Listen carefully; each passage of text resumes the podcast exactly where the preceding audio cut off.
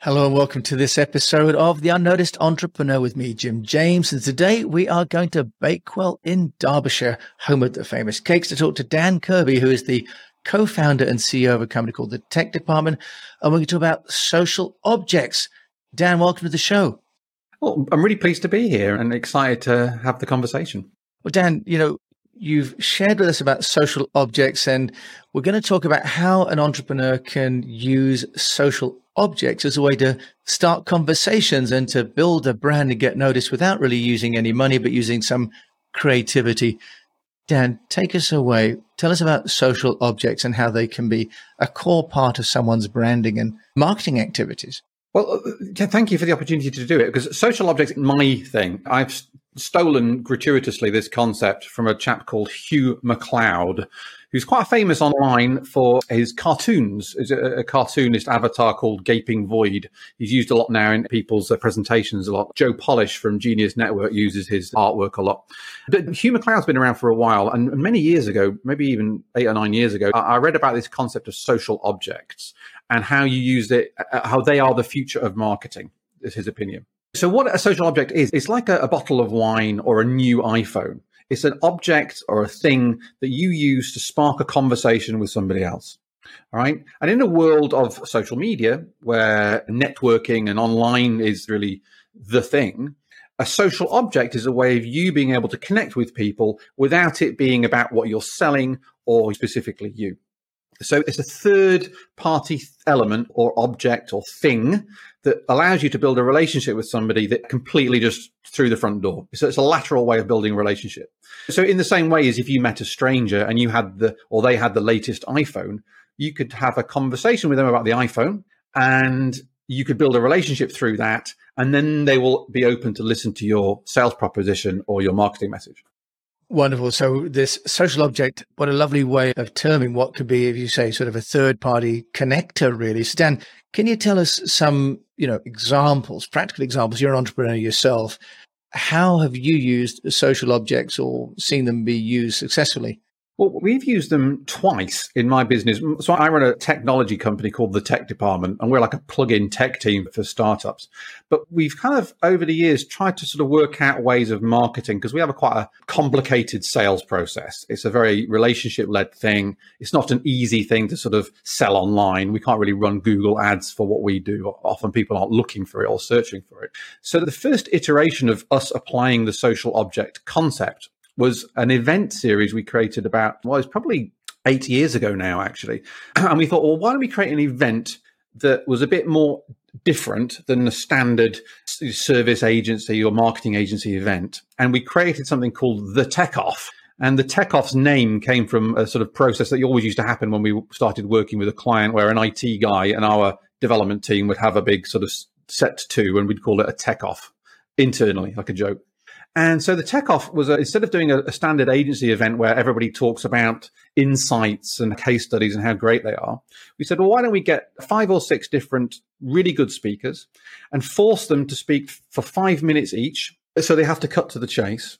And then the crowd and the audience chooses who wins the tech off. And then they get a wrestling belt and the invitation to come back and defend their title at the next event. So that was the concept. And eventually this thing became known around London and indeed all over the world as the love child of TED Talks and WWE wrestling. And we went from the first event, had about 30 people, of which 20 of them were probably employed in some way by the tech department. But within a year, we had 600 people in a nightclub in East London, 500 of whom had bought a ticket, nightclub volume Rocky music, uh, confetti cannons, strobe lights, and two professional wrestlers who were actually had a comedy act on the side who were our security. And if you went over the five minutes, a bell rang and you were literally thrown off stage by the security. So there was a high pressure environment for our speakers. And the point being, it got that was our social object. So we were at the time we're working with creative people, a lot of in East London. So we use that as a way of hosting an event, which became something of a cultural event in East London. There was literally queues around the block for our events as a way of we were the people hosting the party, we were the people hosting the speakers, and that was a social object, a way of starting conversations, of bonding with people, of having something to talk about, which wasn't my business and its proposition, but got us into that relationship.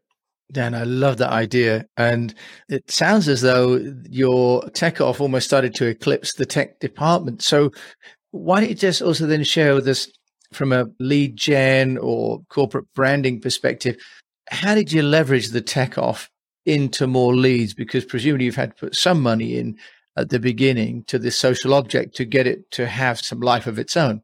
Yeah, it's a good question because the thing we got wrong with the tech off as a social object was that there was a kind of it was a lot of fun and it was great at building relationships, but then the company evolved, but the tech off was this sort of machine that was operating on its own logic, right? And so there was a misalignment of the strategy of the business and the event. And And the event was amazingly successful. I mean, we were invited to take it to South by Southwest in Austin, Texas, and then eventually it was, it's been made into a, a movie pilot by a very award-winning film director based on what we were doing because it's kind of it was totally mad. So on one level, it worked great to build fame. Right. So I won loads of awards, probably as a re- direct result of being seen to be an ambassador for the tech industry around the world, right? Known all over the world, built lots of great relationships. But then as a lead gen thing, it probably started to lose its stability. Almost the bigger it got, the less good it was as a lead gen thing. And, and so there's a kind of paradox in the middle of that. So it was very good at creating conversation, but not necessarily with the right people. In our defense, the strategy of the business evolved during that time. But what was interesting was it was arguably a distraction from the main business. And it led to a period of a time in 2017 where we had a very, very bad year and actually lost a lot of money. And we sort of carried on doing the event through that time but sort of segued into sort of doing other marketing activity in 2018. So 2017 was a really bad year. But what was interesting is the social object concept never lost its resonance with us. Uh, we always knew it was a good idea. So what we've done now is taken the lessons from the tech off and actually the lessons from our terrible year in 2017, because I think the two things were probably interrelated, and applied it to a new social object, which is much, much more aligned to our business proposition. And which is a podcast which I run, uh, I host, and which kind of basically building on the story of me blowing up my business in 2017. I now have a podcast called Honey, I Blew Up the Business. And that itself is a social object. I love that. And I love that title as well, Honey, I Blew Up the Business. But you, you raise, you know, a really good point about the need to align your social object. I created the British Motorsport Festival in China. And in a way, that became a financial burden, although it had its own business model, it was quite separate to the business model of importing and selling cars. It was a showcase for multiple British brands in China. With the podcast, though, Dan, and you created that as a social object, uh, how are you reconciling, if you like, the investment that you put into that versus the time that you could be spending on the tech department? Because there's an opportunity cost, isn't there, to developing a social object? Yeah, yeah, quite right. And by the way, just I think it's quite important to state, as my take on social objects, is a social object isn't your new website, and it's not your new product per se, or your new hire, or your new COO. Right? That's not a social object. That's an interesting piece of information that you can maybe put out into the world, and that's really great, and you should do that. But a social object is something that transcends the business to sort of make it more interesting to the people who don't know you to start to engage with you. And the key thing is the starting of the engaging. Right now, what I've trying to do with the podcast is if you think about it more as a frame around which fits around my company's proposition. All right. So my company, as I've mentioned, builds digital products predominantly for impact led entrepreneurs. So people with a social purpose. And so our audience is impact led entrepreneurs who are entrepreneurs. So I figured, okay, well, we had this terrible year and I was, I mean, listen, I lost a load of money. It was bad by any metric, right? And without that, I wouldn't have transformed myself, both in terms of my personal relationships, my fitness, my business, which is now much, all of those elements are significantly better today than they were in 2017. And so it was an important lesson for me to grow. So I thought, well, how can I use that insight to help other entrepreneurs, A, avoid what I did, and B, learn other stuff that they can apply to their business, and C, that helps me because I'm trying to build a relationship with entrepreneurs. Okay. So a, a, podcast and a media asset can scale exponentially without me being in the room, unlike a physical event. So I figured a podcast, you know, I'm quite confident on ch- chatting to people. And pre- in fact, I learned how to be in the moment at the tech off on stage. So I kind of, I'm comfortable in that sort of space. So I figured, okay, if I speak to entrepreneurs about what their worst experiences were, how they got their businesses back on track and what they learned, That's really much more valuable content than anything the tech department can say, however good it is for my audience. Right. So I'm trying to genuinely serve my audience with this social object.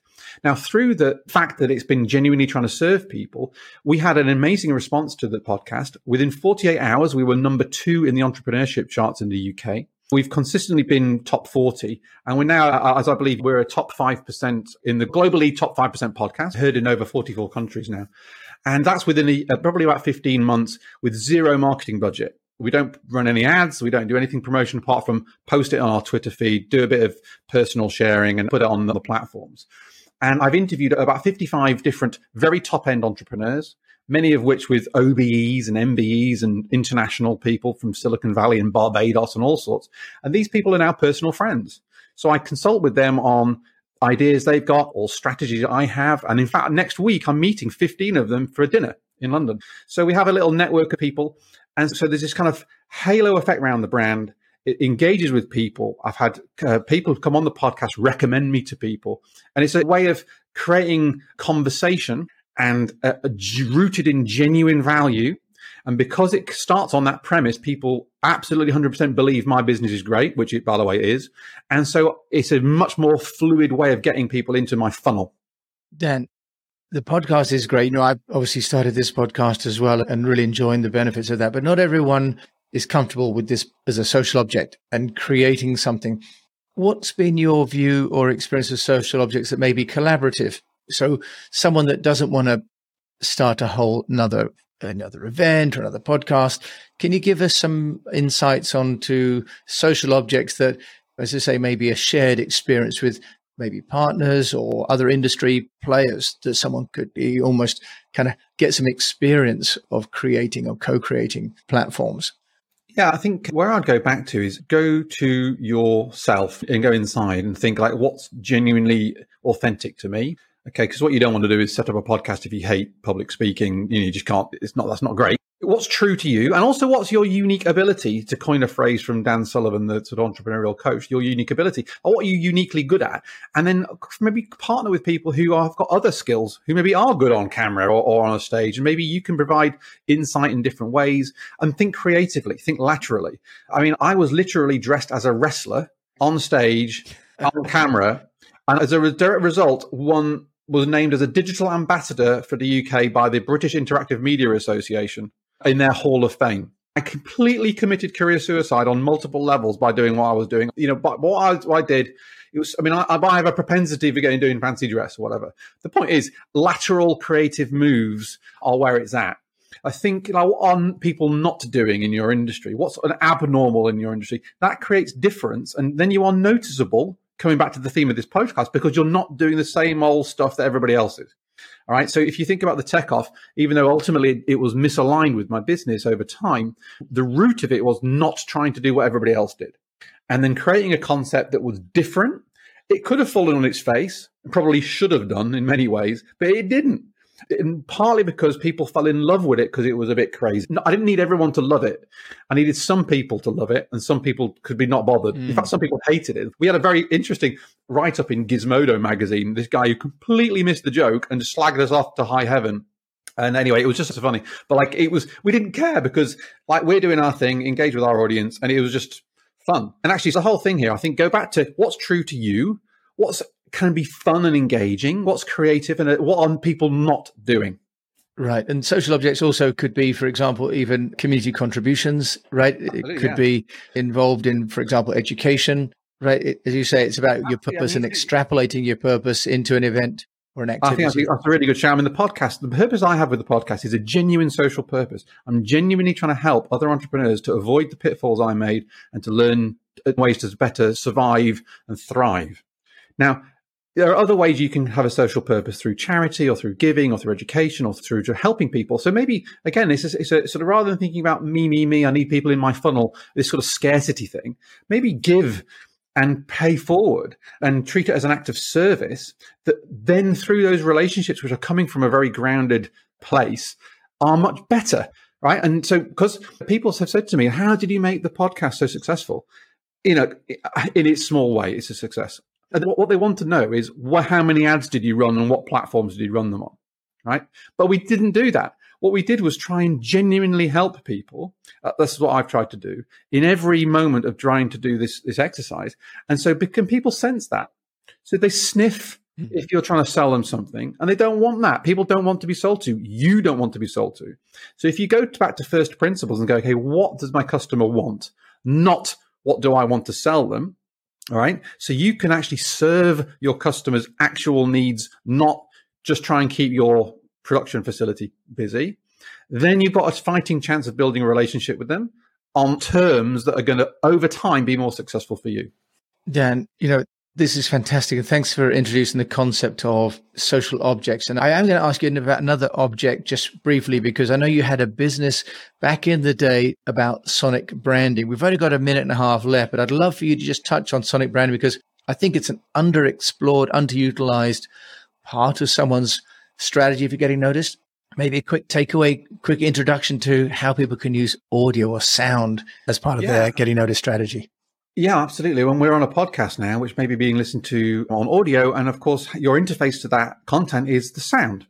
So back in 2003, or 2001, actually, I set up a visual branding agency, which I sold eventually in 2009. But we had a client ask us, can you do a, an audio logo? Because we have a visual logo. We've just been working on their branding. And it turned out I know a guy who's actually a very well renowned pop star. He founded the Human League band back in the 80s, in or the 70s, actually in the UK, a guy called Martyn Ware, who's a, a friend. And so I said, Martyn, can you help me do a Sonic logo? And we'll follow the process we do for a, a, visual logo and we'll produce this content. And at the time I was working with, or still does actually, at a company called Illustrious with a, a guy called Vince Clarke, who had the band Erasure. So Martyn Ware, who set up the Human League and now is touring the US currently with his band Heaven 17, and Vince Clarke produced some sound logos for us. And the point being is we treated sound and audio strategically. All right. So we treated it as something that should align with your brand and your values, not just the founder likes, I don't know, rock music. So we'll have rock music. And as a result of that, we built a, a team with a, another chap called Noel Franus, who was based in Portland, Oregon. And we were the world's first transatlantic sonic branding agency. And we did a lot of work with uh, brands in New York and in London and we actually got appointed by Dolby to do the global sonic brand for them. Just then the uh, financial crisis hit and it didn't happen. This is 2008. So the point being is, as an entrepreneur, how you design your brand is more important now to think about all aspects of it visual, physical, and audio, and all elements of that in a way that, going back to my point about how does your customer, what do they want to hear? Not what do you want to hear? All right. So don't just whack on on some heavy rock because you like Iron Maiden.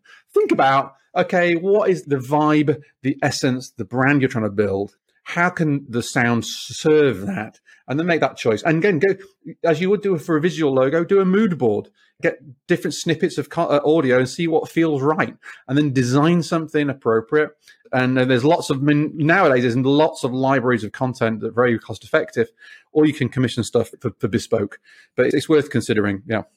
Dan, we've covered so much. You know, I try and keep these shows just down to 20 minutes, but there's so much value. Thank you for talking about social objects and how we can use those as connectors with our communities and our audiences. And I couldn't resist asking a little about sonic branding because I'm quite fascinated in that. Thank you. If you want to find out more about you, Dan Kirby, where can they do that?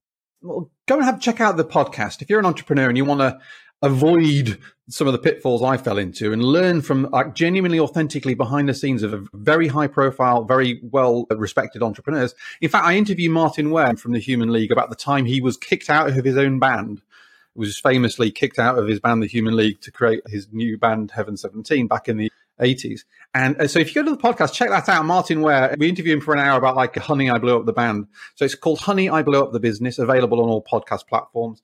I'm on LinkedIn as Dan Kirby. You can find me on Twitter and Instagram at the Dan Kirby. There's only one Dan Kirby, the T H E Dan Kirby. So see me there, connect me with there, and I'd love to hear what you think of the podcast. I'm genuinely trying to help people. So have a listen, see what you think, and let me know if there's any ways I can improve it.